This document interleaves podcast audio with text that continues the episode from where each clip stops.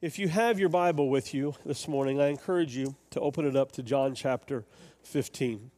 As you're turning there, I want to remind us uh, of why we are in this series that we are currently in. It's not um, just so we can add another checklist to our lives. Well, we've been using four chairs uh, as an example of maturing in discipleship, maturing in our relationship with Jesus Christ. Uh, and it's not, it's not, a, it's not a self help series because we know if we're sitting here in chair one, there's no amount of self help that can help us out there. But this is, this is a, a, about entering into, a, entering into and deepening a relationship with Jesus Christ. Why? Because without God reaching down into your life, there is no way that you can come to a faith in Jesus Christ. We've talked about chair number one, and we'll review that again. But in chair number one, you are dead, and there's not a thing that a dead person can do to help themselves. You need God to do something supernatural in your life. and why is this important? Because without God present in our life, we cannot do any good works. We, we, without the Spirit taking over our lives and empowering us, without us surrendering to the Spirit, there, is no, there can be no evidence of salvation in our lives. And that's important to us because a tree is known by its fruit. And believers must be producing fruit. I've been here about 15 years, and uh, from about the, the first Sunday I was here, I've been saying something to our kiddos, and now I have the opportunity to say it to you that the most important decision you will ever make in your life is what you do with Jesus Christ. It's not who you choose to date, not who you choose to marry, not what school you're going to go to, what career you're going to go into, how much or how little money you make, where you live. All of those pale in comparison, as important as they are, to what you do with Jesus Christ. And that's why we're taking two months now to focus on our relationship with Jesus and using this picture of four chairs to help us just be able to wrap our heads around what that means a little bit more. That it's a, it's a picture, it's a reminder, it's also a system that we can use, it's, it's steps that, that, that, uh, that we can take as we desire to, to grow into maturity. Because more than anything else, we want you to see who Jesus is to put your faith in Him, to desire to look like Him every single day that He gives you breath, to expand His kingdom by being what we're talking about today a chair four disciple, who is a disciple making disciples who makes disciples. And that's why, for this week and next, why we're going to focus on that chair, on chair number four. Because, in one way, on one hand, right, this is the most comfortable chair out of all of them. Because in that chair, you have this relationship with Jesus Christ that you just don't have in any of the other chairs. Because your, your relationship has matured, you have grown closer to Him. So there is comfort there, there is security there. But on the other hand, this is what we'll talk about next week chair four is dangerous because chair four is, is going to be uncomfortable to sit in because if you're a chair four disciple, it's going to lead you to do some of the most dangerous things that you've ever done in your life. It's going to lead you to go places that you never imagined yourself going. It's going, to, you're going, it's going to make you have conversations with people that you never thought you'd have with people. Talk to people that you never thought that you would rub shoulders with. Being in chair Four is safe because you, are, you have this special relationship with Jesus Christ, your Savior. But it's dangerous because of the love that has been shown to you and the sacrifice that has been paid for you. You realize that you must go and imitate your Redeemer by chasing after those who desperately need Him. So, a quick review uh, we've been using chairs, and some of you have been paying attention, at least to the chairs that have been up here, maybe not to the message, but the chairs, that we've had different chairs up here every single week right? To represent every different venue, every different place that we may live our lives, right? Um, office chairs because we spend a big chunk of our time at work. Dining room chairs because we, we, we, we circle or we sit around a table and we share meals together. Living room chairs because we go there and relax. School desks because uh, we spend, depending on the season of life that we're in, we spend a lot of time in school. And, and, and soccer chairs or basketball chairs, not basketball chairs, they have bleachers, but, but, but lounge chairs, right, around a campfire on a soccer field with friends, sharing a hot dog together Right? Every season of life, we desire to be a part of this maturing journey that we are on. And we started with chair one. We started with this chair, and it's pretty easy to describe people who are in this chair dead. And there's not anything that a dead person can do to help themselves out. It takes something supernatural to change this person, to give this person life. So we, we refer to this as, as, as death. We refer to this as someone who might be seeking but hasn't yet, yet found. But God reaches down into this person's deadness and does a miracle and brings death to life, darkness to light. And this chair represents those infants those babies in Christ, those believers who, who recognize at least enough that Jesus is something special, that he, and they recognize him as the Son of God. They may not understand fully what that means. And if we're honest, we, none of us will probably ever understand completely what that means until we're in his presence. But this person is a believer, a baby, an infant, growing. Right? To this person, Jesus said, just come and see. To this person, he said, follow me. And that's all I'm asking. Just step where I step, go where I go, pay attention to what I say, pay attention to how I love other people, but that's it. It's pretty safe. All you have to do is follow and pay attention. But over the course of time, this infant grows into uh, uh, through adolescence and becomes a teenager uh, and, and, moves from milk and Gerber baby food to stuff more solid, and matures in their faith, learns more about who this Jesus is. And, uh, and, and, just as we do with our, our, our children as they age, we give them more and more responsibilities and more and more freedom. So that's what happens here. We see this with Jesus and his, his disciples, how he, he sends them out. We're going to reference that in just a little bit, but he calls them back in to give a report. Right? Now you're going to start becoming fishers of men. Come and see, simply follow me, follow me, and I'll make you fishers of men. You're going to start doing what I do. Co worker is what you are in this seat. And then today, we want to talk about this chair four.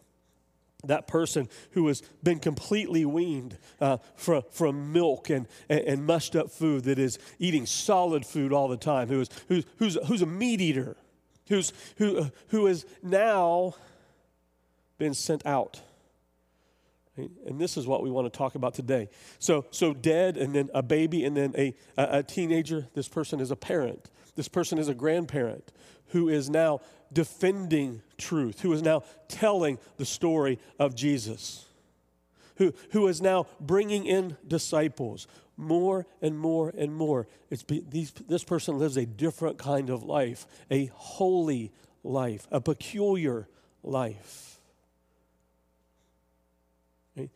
This person is reproducing disciples. Something more than that uh, we see in the Gospel of John.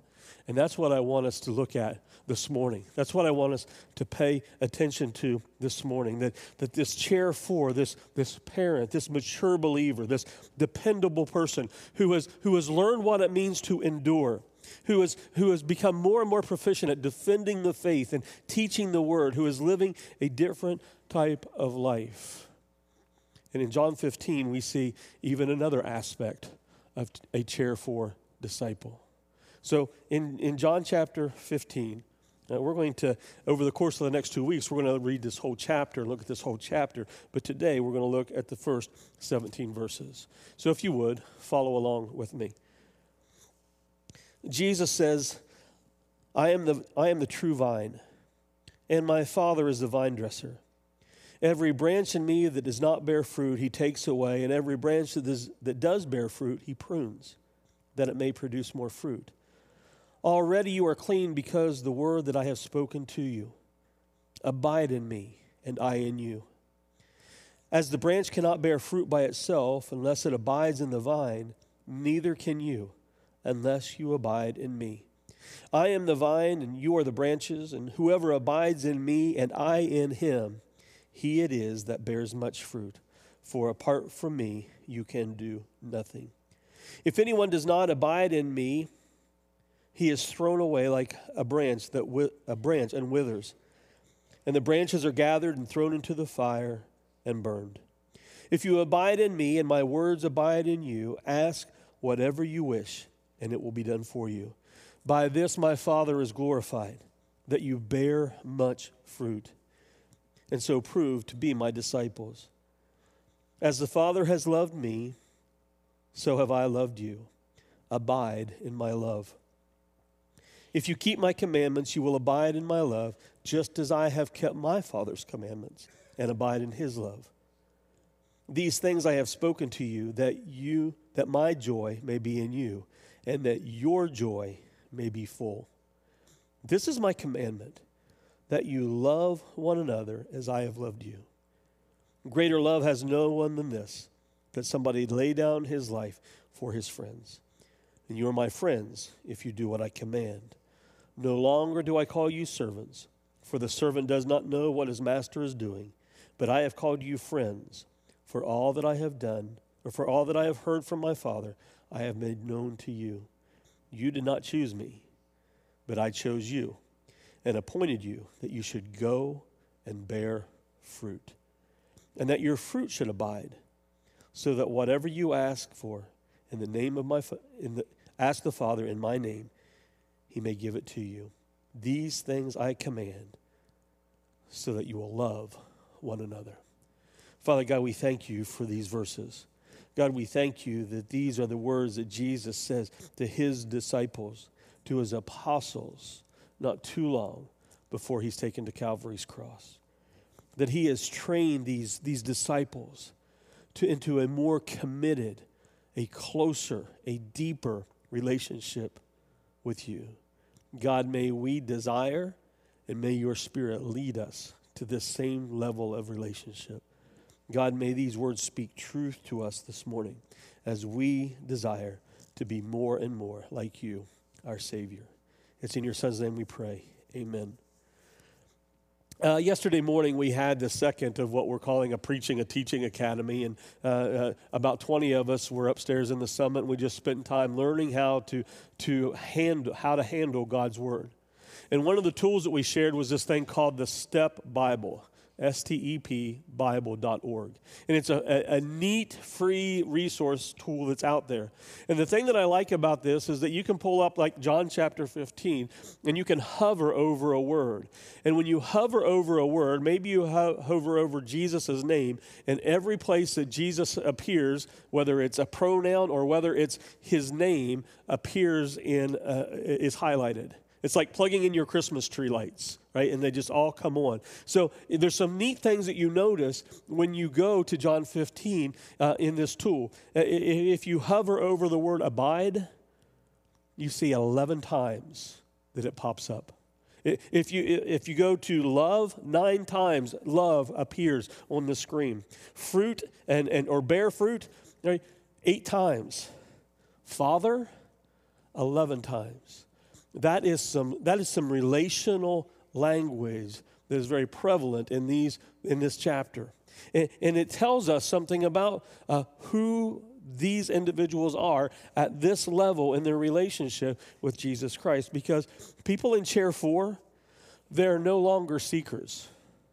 They are not merely followers of Jesus Christ. They're not even just co workers with Christ in his mission. Three times in these 15 verses, these individuals are referred to as friends. Friends of God, abiding in the Son. Think about what it means to be a friend, right? Maybe to the person you're sitting next to maybe to the person that you go on vacation with or that you got that you and your spouse go out to dinner with that, that you're in a, a, a bible study group with that you do life with think of what it means to be a friend it's different than how you would describe your relationship with a coworker at least i hope it is right? there's more deepness to it so think about what it means right, to be a friend of god a friend of jesus christ there's this, this idea, uh, and these are all coming from John chapter 15, this abiding with the Son and with the Father. Abiding. That's, a, that's closer than just standing shoulder to shoulder. Right? That is an intimate relationship. You are clean because of the word that was then spoken to you. Right? That's something that happened way back here when you were sitting in chair one. God made you clean through the blood of Jesus Christ. You have been, just to pull some from this chapter, you are full of joy. You have been chosen. You have this enhanced prayer life that because your will is so closely knit, so tightly knit to the will of Jesus, that whatever you ask is going to be given. There's hardly any distinguishing between your will and your Savior's. This friendship goes beyond servanthood and beyond what a coworker is because we long to be with friends. We want to be around them because we share commonality. We, we, we, we feel security there. Friendships involve this deepening relationship, a, a freedom to enter into one another's space a freedom to pick up a phone uh, early in the morning uh, and give somebody a call because you need them at that time, and that's and, and God and, and God is even more available than that. We enter into the rest, into rest when we are a friend of God. If you go back to the Old Testament, there's some pretty cool people who are referred to as friends of God. Moses and Abraham. Now, we, we, we rank people, right? And we rank heroes, and these two heroes are pretty high up there. Moses talked with God on Mount Sinai. Abraham had a relationship that was strengthened, but even started out strong enough that he was willing to leave home and go south and east and west and north and south and another, uh, a bunch of other directions to follow where God was leading him. And these are some heroes of the faith. And now we see Jesus talking to his disciples, and he's calling them friends. And because you and I can have the same relationship with Jesus Christ that Simon Peter, that, that, that James the Less, that, uh, that, that Thaddeus had, we too are friends of God. We, we are called friends of Jesus Christ. I want you to think about what has happened here.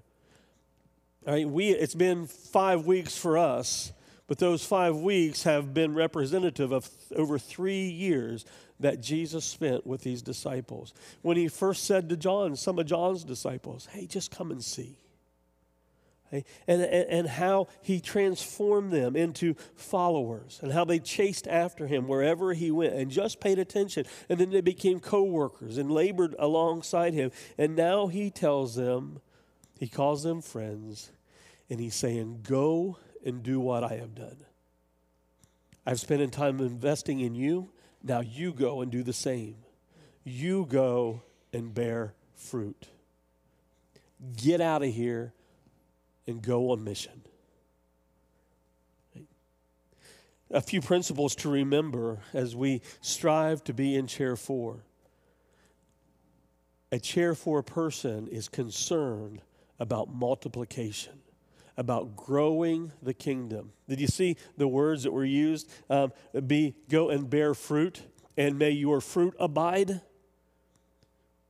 Which means they're going to come back here and they're going to they're going to become followers and they're going to become co-workers and they're going to become friends as well and they're going to go and bear fruit multiplying the kingdom Something else that we have to, to, to realize, and we'll talk more about this next week, is that chair four people may at times look different from other Christians. Because sometimes we get hung up in chair two in chair three, somewhere in between. We get in this rut. We get stuck just in the, uh, the muddiness of life. And we look and we see a chair four person just still going strong and still driving through. They look different. And sometimes we're jealous of them, and our jealousy often springs up out of guilt because that's not what we are yet. But chair four people look different than other Christians. And chair four people look different from each other because they have been gifted uniquely by God to take the message to the world. Some people do that by speaking in front of thousands, some people in front of hundreds, some people by sitting in a living room and having a conversation about Jesus in their home. Some people across a, a, a, a restaurant table as they share a meal together or as they spend weekend after weekend after weekend with the same group of families as, as you travel all over the state uh, to play soccer. We chair four people look different from each other because God has gifted us each differently. But what we have in common is our mission. We desire to see the kingdom multiply. You know, there's three times in Scripture where Jesus wept. If I gave you a few seconds, could you think of them? There's one when Jesus' good friend Lazarus passed away. That shortest verse in the Bible, Jesus wept. Right? All of us, some of us guys will admit that when our Sunday school teacher told us to memorize a verse, that's the one we memorized. Jesus wept. Uh, Jesus in Luke chapter 19 wept over Jerusalem. He looked down over this city uh, that he, uh, full of people that he desperately loved, loved enough to come and die for. And he said, Oh, I just wish that you had even a, the slightest bit of knowledge about where your peace would come from because they were missing the point. They were so wrapped up in the, uh, the religiousness of their day that they were missing the Messiah. And he wept over them. In Hebrews chapter 5, the Hebrews writer there talks about how Jesus uh, uh, loud cries and tears as he cried out to his Father, who could save him? It's a picture of what we see in the Garden of Gethsemane when Jesus is sweating and he's praying and he's, he's, he's, he, he, he's, he's yelling out to his Father, If there's another way of doing this, let's do it but your will and not mine. Three times that Jesus wept. There's one time in Scripture where it says that Jesus is full of joy.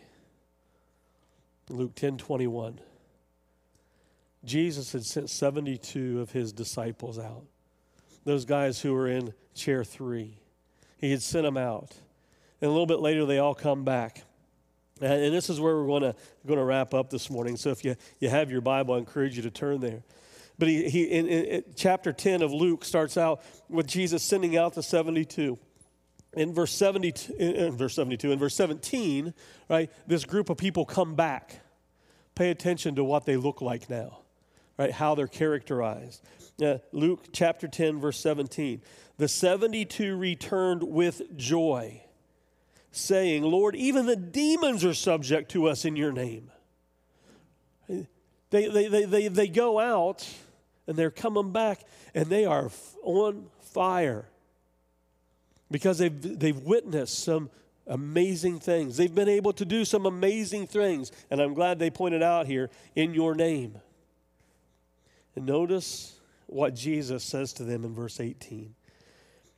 And he said to them, I saw Satan fall like lightning from heaven.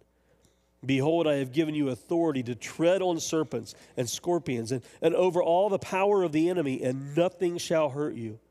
Nevertheless, do not rejoice in this, that the spirits are subject to you, but rejoice that your names are written in heaven. We're going to come back to that a second because that is an amazing phrase right there.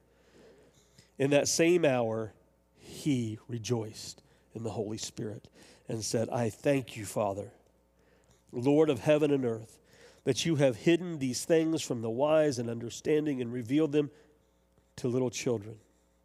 Yes, Father, for such was your gracious will. All things have been handed over to me by my Father, and no one knows who the Son is except the Father, or who the Father is except the Son, and anyone to whom the Son chooses to reveal him. Then turning to his disciples, he said privately, privately, Blessed are the eyes that see what you see.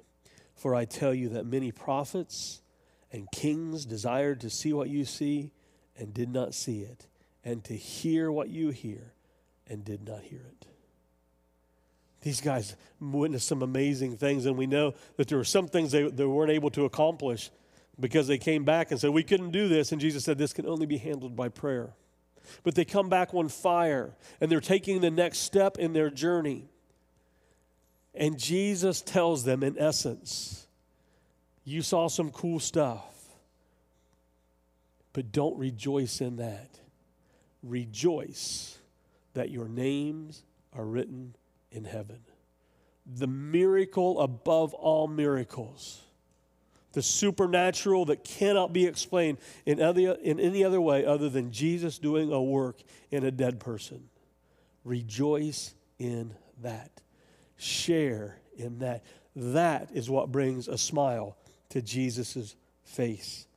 He's so happy because these disciples of John that he called three over three years ago just to come and see have been have moved into becoming followers of him and co-workers with him. And now he is able to send them out as friends who share the same mindset, the same mission that he does. The celebration, the joy that Jesus is talking about started way back here when this person was moved from chair one to life. And the angels in heaven broke out in praise and celebration. Hebrews tells us that there's this group of people, uh, there's this cloud of witnesses who are applauding us as we move, as we mature through our life, as we become more and more like Jesus, as we follow, and then we start taking baby steps out on our own and, and becoming work co-workers with Him. And here, as, as, as, the, as his friends are now accepting his mission as their own, he rejoices. This morning, I want you to see with amazement how awesome it would be to be a person characterized as a chair four disciple. To be able to say that you are a friend of your Redeemer and what that means for you. I'm going to ask you one more time this morning where in, in which chair or which chair represents where you are right now.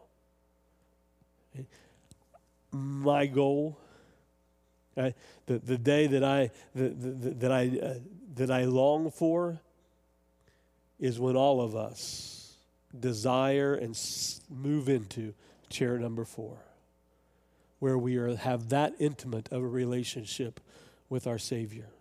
But maybe you're clear down on the other end of the spectrum this morning, right? that you have not yet surrendered to Jesus Christ. My prayer for you, my desire for you, is that that that that that tapping that you have on your soul, maybe that whisper in your ear, maybe that screaming in your ears, that you relent to the Holy Spirit and the work He is trying to do in you.